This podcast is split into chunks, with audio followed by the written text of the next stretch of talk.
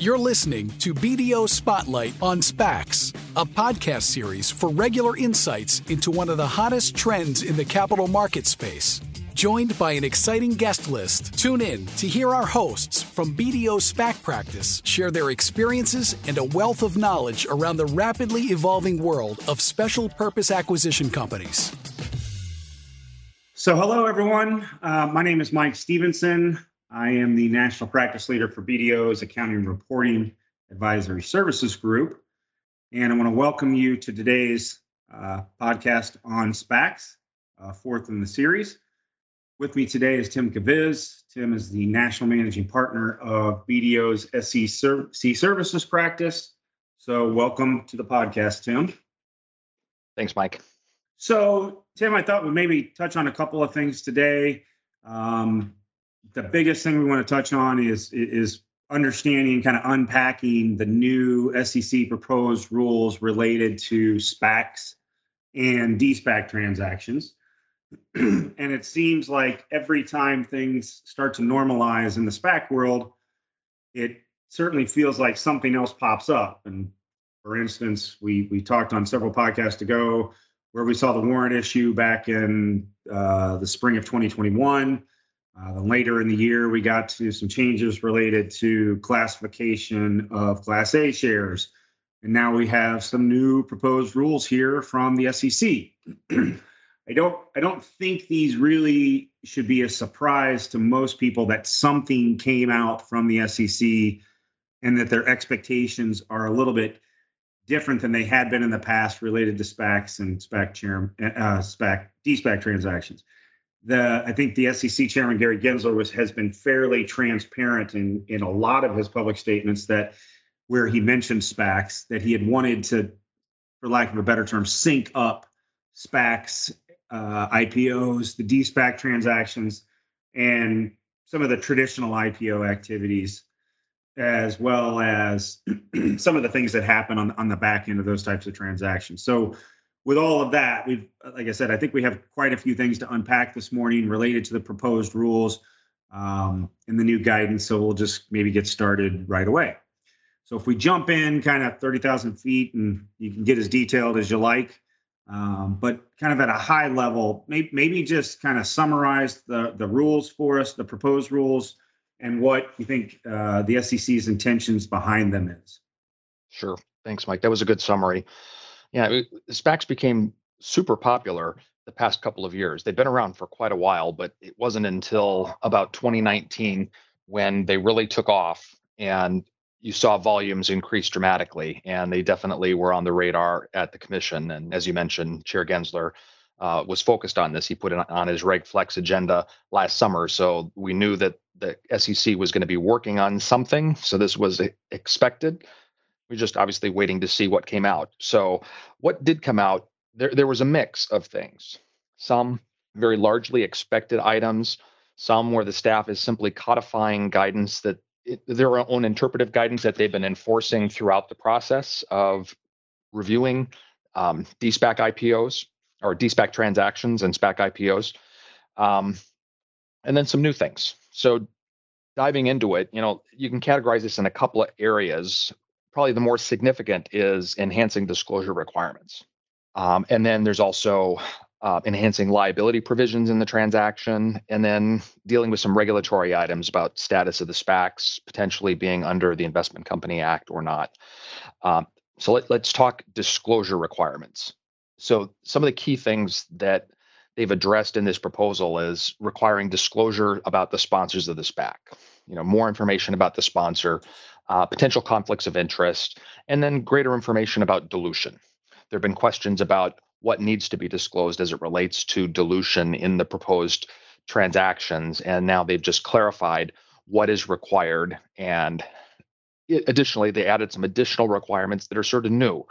Uh, when you present dilution in the transactions, it, it's normally a single dilution calculation. And here they're actually requiring you to present dilution that shows the maximum amount of redemptions that can happen for the transaction to occur, which is largely what SPACs do today, but then add in in 25% gradients uh, different levels of redemption and what dilution would look like at those 25% increments of redemptions. So some some new disclosures there.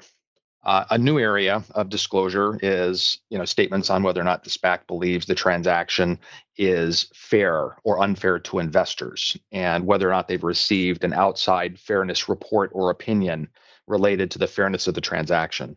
Uh, and then there are certain disclosures regarding unique risks in the offering um, and things that might need to be included on the cover page of the prospectus or on the prospectus summary. And some of the other disclosure requirements, you know, there are there, there's codification of staff views on things like the audited statements of the target operating company, just codifying that those need to be in compliance with PCAOB standards, uh, codifying the number of periods that need to be presented in the merger proxy. Uh, there are other disclosures that need to be included in the merger proxy or the S4, uh, some of which were previously included in the Super 8K. Super 8K was the document that was filed four days after the DSPAC transaction is completed. And that Super 8K largely mirrored the Form 10 uh, registration statement requirements. They've moved some of those items out of the Super 8K and moved them into the S4 itself. And that's things like the description of the business or properties, uh, legal proceedings, changes in or disagreements with accountants, things like that. Uh, another change had to do with uh, status as a smaller reporting company. Most SPACs qualify as smaller reporting companies. And in the DSPAC transaction, you know, post DSPAC, the entity was largely able to continue status that the SPAC had up until the next determination date. And under this change, they now require reassessment of status for smaller reporting company status post DSPAC. So you can't wait until the next determination date. And that could have some very important implications because depending on how the registration statement was prepared and the number of periods that were presented in the registration statement for the DSPAC transaction, post DSPAC, if the entity is no longer a smaller reporting company and is filing a registration statement, the number of years of financials that might need to be included in those subsequent registration statements might in fact be greater than what was required in the DSPAC registration statement. Uh, and then another area uh, just require that the registration statement or the S4 get distributed to investors at least 20 days in advance of the shareholder meeting. Uh, there are a whole other category of disclosure changes related to projections. So in DSPAC transactions, you can include projections about future performance. And there have been concerns about those projections on whether or not they've been too optimistic. Um, staff has had some concerns there, so they've attempted to address that through this new class of disclosures or clarifications on their views about these disclosures. So, as it relates to these sort of disclosures, you're now required to disclose the purpose of the projections, um, and the party that prepared those projections. You've got to include material assumptions that underlie the projections and any factors that could materially alter the results. Uh, you have to include if they still reflect the views of management of the SPAC and the target as of the filing date, and if they're no longer that case, why? Uh, if the projections have been based on historical results, then those historical results need to be presented and they're actually kind of treating that similar to how you might view non-GAAP. So if the projections are based on historical, you have to disclose with equal or greater prominence the historical results, and then you can proceed to disclose the projections. And then if there are any non-GAAP projections presented, then the company has to include the standard non-GAAP measure disclosures that would otherwise otherwise be required in financial statements or you know your 10Ks or your 10Qs. Right getting into the liability provisions, you know, there's some enhancements to those liability provi- provisions. And some of the things they added here are things such as adding a new requirement that deems a business combination transaction that's involving a shell company, which that would include a DSPAC transaction, uh, to involve the sale of securities. And a- as a result, the Security Act disclosures and liability provisions would then apply to the DSPAC transaction. Uh, you'd be deeming the private company in a DSPAC transaction to be a co-registrant um, in the registration statement that would be included in you know on Form S4 or F4 if you're a foreign private issuer. Um, they're going to amend the, comp- the definition of a blank check company to include SPACs so that SPACs are no longer covered by the Private Securities Lit- Litigation Reform Act of 1995 and the safe harbor for forward looking statements that that provided. uh, and then they add a new rule that would deem anyone who's acted as an underwriter of the securities for the SPAC's IPO and participates directly or indirectly in the DSPAC transaction to be an underwriter in the DSPAC. And that would then subject them to Section 11 liability. And then lastly, you know, status of the SPAC and whether or not it falls under the Investment Company Act of 1940. So they put in some very specific definitions and guardrails for SPACs to make sure that they do not fall within the definition of an investment company. And some of those include stating that the SPAC has to engage in its DSPAC transaction no more than 18 months after the effective date of the SPAC's IPO registration statement. and then they have to complete the DSPAC transaction within 24 months. Um, it, it's not unusual with SPACs today for extensions of the SPAC deadline to take place and to extend beyond the 24 months. So this is intended to prevent that from happening unless the SPAC wants to be considered an investment company. Um, they, they define the asset composition of a SPAC. So the SPAC assets have to consist, you know, solely of government securities or government money market funds or cash uh, for them prior to completing the, the DSPAC transaction for them not to be considered an investment company. And then the business purpose and activities, you know, of the SPAC. The SPAC has to seek to complete a DSPAC transaction, um, the result of which will be, you know, the surviving private entity will be primarily engaged in, or the surviving public entity will primarily be engaged in the business of that target company. So I know that's an awful lot. Um, that, yeah, that, I think that is an awful lot. Um, but what what I hear from that, Tim, is it, it sounds like, and I think you mentioned this kind of at the top of your comments that a, a lot of the things that they were doing were either, uh, you know, maybe in some place other than or, or the other, but you know, and I, and I specifically was thinking about those, those some of those disclosures that were in the the Super 8K, which largely resemble the Form 10, that they're just pulling back into the the S4 itself. So you know, sa- same type of disclosures, just maybe a little bit different timing in which document mm-hmm. it's included in. And then I think when I when I hear all of the guidance and, and how you framed it, it, it doesn't sound like it should be um, looked at unfavorably. I, I think what it seems like we're doing here, and maybe you can talk about intention for the guidance or what the driver was, but it it seems like what we're what they're trying to do is is provide investors a little bit better disclosure and understanding of kind of the transaction itself, how it came about, the value of it, and and what what the outlook is. I mean that those those don't seem like bad things on the surface. Yeah, exactly. Uh, as you mentioned, a lot of the information was presented. It's just the way it was presented, where it might have been presented, uh, the timing of where it hit the investor in the transaction, or whether or not it was at the same degree uh, you know, of depth and rigor that you might see in a traditional IPO transaction. Right. So you, you see a lot of these changes, and they're really aligning the way a traditional IPO works. So a lot of the same sort of information that you might find in, in an S1, you'll now see in an S4 for a DSPAC merger. Okay. So and and maybe some of this was packed into the original the initial comments that you had, but maybe if if they were, but not not overly in, inclusive, can you can you speak to the to the piece on investor protection and and why that's important as it relates to the what what they're trying to get out of the proposal? Yeah, I, I think there was a belief that a SPAC merger was a faster way to go public and there were more flexibility that was provided to the parties to the transaction and less liability. And I don't believe that the SEC, or I, I don't think the SEC believed that that was necessarily the case.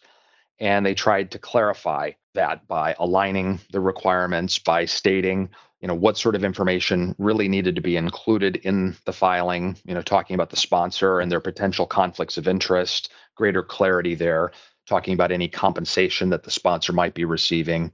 Um, okay. As it relates to projections, you know, greater uh, clarity around how those are derived and making sure that it's clear to an investor, you know, whether or not those projections are based on historical information or are they purely, you know, estimates of future performance? You know, in certain operating companies, they've got a long operating history, so those projections are largely based off historical performance and growth projections. But sometimes the companies are newly formed or newly created entities and then they merge with the SPAC. And there's not a lot of operating history. So the projections then are largely forecasts. So, you know, some of the requirements there are to, to really drive home those points and make sure that that is clear to an investor. And then also, you know, the liability by making sure that it's clear that the operating company is a co-registrant and that the underwriter, if they participated in the SPAC IPO and then they're participating in the D-SPAC merger, uh, that they are an underwriter as well. So it's just extending those liabilities to those parties. Gotcha. Okay. Again, again, stuff stuff that all sounds good on the surface. I guess, I guess when we get into mm-hmm. practice and how, how it may impact deals, deal flow, et cetera, maybe something different. But on the surface, it all sounds like good good things to have. So with, with, with that, what what do you think might be the short short term, long term impacts of this guidance, if any? Sure. You know, some of the impacts I, I, think would be minimal. As I mentioned, some of these things that are in the proposal are largely codifying staff views, and those staff views work their way into D-SPAC mergers that are taking place today. And that's through the discussion with the SEC while you're filing the registration statement and the comment letter process back and forth. Um, a lot of those things have already been addressed or dealt with. Uh, the staff has expressed some of their views on questions that have come about in D-SPAC transactions at you know the SEC Regs Committee meeting, and some of those decisions are codified in those minutes. So here it's just pulling it together and putting it in the rules themselves. So there, you know, those aspects, I really don't see that there's going to be much impact whatsoever. Uh, some of the other items, I, I don't think will have as big a change. You know, some of the disclosures, accelerating the disclosures to earlier in the process or some greater clarity in the disclosures. Uh, the projections, you know, I, I think the greater clarity around you know what makes up those projections i don't think that in of itself is going to be difficult. I think it's going to be better for investors. It might you know make investors think twice about certain um, transactions. It might make them drill in a little harder. Uh, where i see some things that might change is you know in the area of liability. You've got parties that might want to take a little bit more time in the transaction to do diligence. So, for example, you know, if an underwriter in the IPO is involved with the DSPAC transaction and they're now deemed an underwriter and have Section 11 liability in the DSPAC transaction, you can expect them to do greater due diligence in the transaction. Uh, you may have the underwriter then requesting comfort letters from the accountants and obtaining opinions from attorneys, things like that. That that will, by design, slow things down a little you know, as, as, those parties are doing extra work as part of the transaction. Um, to the extent that the SPACs feel that they need to obtain fairness opinions um, by saying whether or not the transaction is fair to an investor, you know, that could slow down the transaction slightly and increase cost.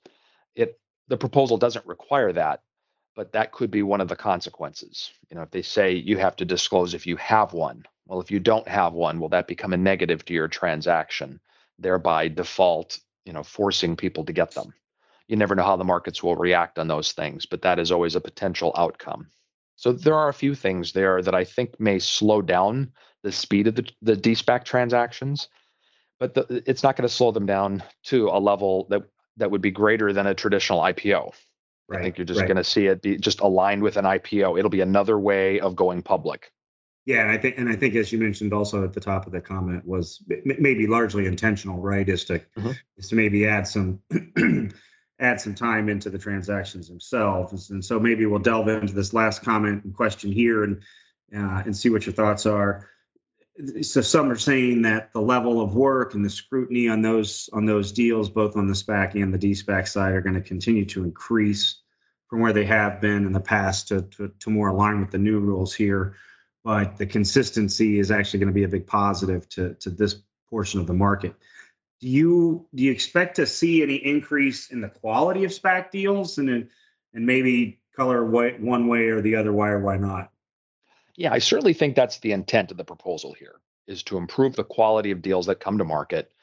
Um, make it basically agnostic to the investor. Had they gone the traditional IPO route versus the the de-SPAC route, you know, is the quality of the deal the same? And I think that's the intent of the staff to make sure that the quality of the deals that are being brought to market is the same, and that it's not the de-SPAC is faster but of lesser quality. It's let's get them up to similar quality. Uh, okay. I, I think that will improve the market. You never know, but I think that's the intent, and I can see how that might play out the way it's intended. Well, I think uh, I think time is, will certainly tell uh, tell on that front. Uh, Tim, I think we have run the course of our time for today's podcast. I I want to thank you for all your comments and really appreciate your uh, your commentary and insights on the new proposed rules. As I said, I think we're certainly going to see these shake out uh, in the future and I'm sure they probably won't be the last changes that we see as it relates to this part of the ecosystem in, in SPAC. So uh, th- uh, thanks again, Tim. And uh, thanks to everyone for listening in. And I hope you all have a great day. Thanks, Mike. It was a pleasure being here. Thank you for listening to BDO Spotlight on SPACs. Past episodes and more information about BDO SPAC practice are available at bdo.com slash spotlight on SPACs. We're also on iTunes and Spotify. Please be sure to rate, review, and subscribe. The views expressed by our guests do not necessarily reflect the views of BDO.